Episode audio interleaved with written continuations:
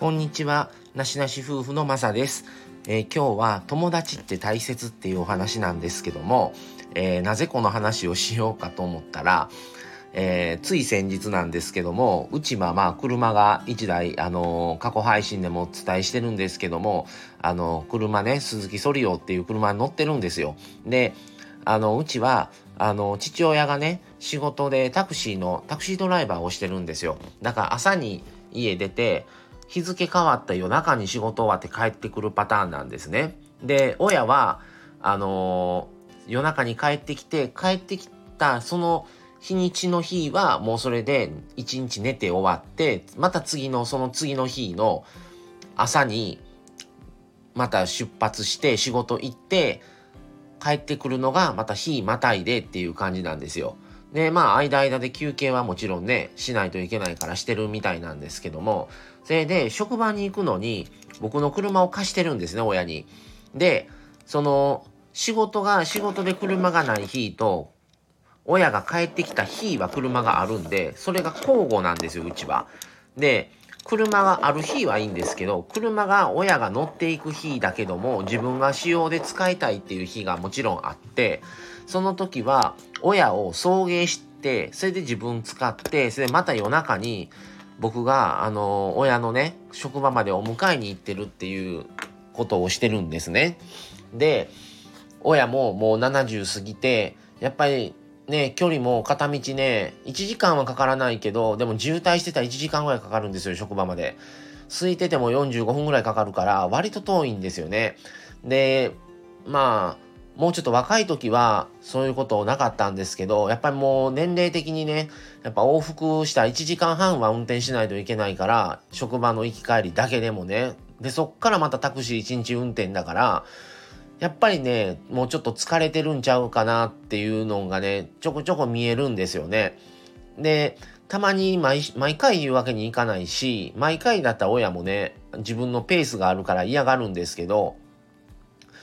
まあ週に1回あるかないかなんですけど、そういうことをで、お迎え、あの、一緒に送迎して、それでそっから送った後使って、で、また日付変わるぐらいの時間に夜中に迎えに行ってって、することをすれば、行き帰りの運転は親はしなくていいから、ちょっとやっぱ楽なんです。楽みたいで、あんまりね、ちょっと車使いたいから送迎するわって言うても前だったら嫌がってたんですよ。何時に終わるかわからへんからとかね。そんな時間に合わせられへんとかっていうことを言うてたんですけど、それをもう最近はね、言わなくなったんですよね。だから、まあ、行き帰りは運転してもらえるっていう、ちょっとそこでの気持ちがね、やっぱりちょっとあるみたいで、最近は。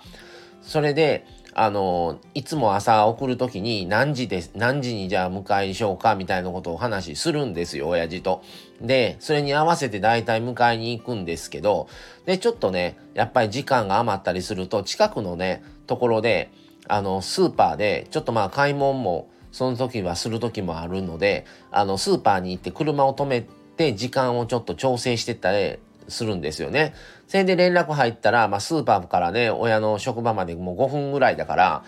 あの、すぐ行けるんですけど、それでスーパーで、あのまあ、止めて、ちょっと時間調整してたんですよ。15、10分、15、15分ぐらいかな。してたら、コンコンってね、戸をね、叩くんですよ。誰？と思ってしたら、何年ぶり ?2 年ぶり ?3 年ぶり？ぐらいに、会う友達がね、たまたま買い物に来ててね、それで、あの、まあ、あの、今 SNS がいろいろあるので、それではね、もちろんやり取りしてるし、もちろん、まあ最近ちょっとね、あの、メールとかもできてなかったんですけど、あのまあそういうので、大体どういうことをしてんねんな、みたいなはおお互いのね、それこそ Twitter とかインスタとか、そんなんはお互い見てるから、もちろん分かってて、で、何かあれな時はもちろん直接ね、メールもするんですけど、まあ最近そういうのもしてなくって、で、ですぐ分かったって言われたんですよ。それ夜やから気づかなくって、それでまあ、何の車乗ってるかは聞いてたんですよ、以前に。でも、結構ね、あの、見るので、あの、色は聞いてないし、もちろんナンバーも知らないし、全然わからずね、ふーっとね、隣に来た車が、あーほーんと思って何も考えずに、ちょっとスマホいじってたんですよ。そういったその後ね、コンコンって来て、あのー、分かったって、すぐ分かったわ、言われて、それで、で、前会った時から、もう2年3年だから、その後車をね、今の車乗り換えてるんですよ。ただ、インスタとかでもちょこちょこ上げてたし、そういうのを照らし合わせたら絶対そうやって言われて、絶対マサさんやって言われて、まあ、マサさんって言い方しないですけど、あの、マサさんやって言われて、あの、普通にね、それで僕は全然気づかなくって、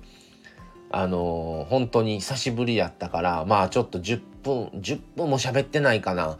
ぐらい喋ってたらまあ連絡が入ってもうすぐもう行かなあかんから行くわ言って。でそれでまあ別れたんですけど。でまあその人とはまああのまあいくつか年齢下の女の子で昔職場でねあの大昔ですよ。僕は20代の時ですよ。で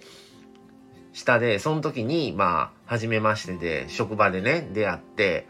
まあ、そっからの、あの、つながりなので、もう、それこそ、え？それこそ10、20年は言わないですけど、もう17、8年前なんですよね、それ出会ったのって。で、まあそっからね、ちょこちょこプライベートで、まあ仲良くしてて、いう感じで、で、うん、で前回あったのはあのー、うちのねマミさんも一緒に3人でご飯行ったんが最後ですよ。だからそれがもう2年前とかぐらいですからそっから僕も一回も会ってなかったからまあよう分かったなって話をしてなのでもねそうやって見つけてくれて声かけてくれてっていうのはねすごい嬉しいなと思ってあの、やっぱりそういうのってねすごいあの、まあ連絡とかはねあまりまあお互いの SNS 見合ったりはしてて、いいねとかはね、もちろんつけたりとかはしてたので、それで、まあ見てくれてるなっていうのはお互い分かってて、時々コメントもね、入れたりもしてたから、ただまあ直接のね、そういう連絡っていうのはもう全然してなかったから、あの、声かけてくれてね、あの、まあまあ、そういうことがあって、ちょっとびっくりしたんですけど、まあ嬉しかったですね。はい。そういう、そういうような出来事があってまあ友達っていうものはやっぱりそういうのも含めてちょっとやっぱり大事にしないといけないのかなというふうにちょっと思ったのでそれを配信で上げてみようと思って上げてみましたなかなかびっくりした出来事やったんであのもっとね時間があったらまだもっとねなんぼでもしゃべしゃべれてたんですけどまあ本当にちょっともうそんなに時間も取れなかったので。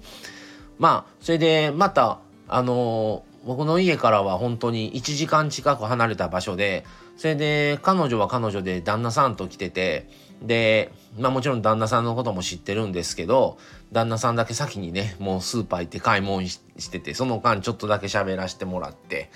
で、彼女もすぐ近くではないんですけど、まあ僕の家からはよりは全然近いんですけど、それでも多分車で30分ぐらいかかるんちゃうかな、そこまで。のところで、たまたま偶然ね、遅い時間に、っていうことがありましたっていうお話でした。はい。そういう偶然皆さんもありますでしょうか？またよかったらコメントいただけたら嬉しいです。はい。それでは今日はこの辺で失礼します。また次回をお楽しみに。それではさようなら。Thank you.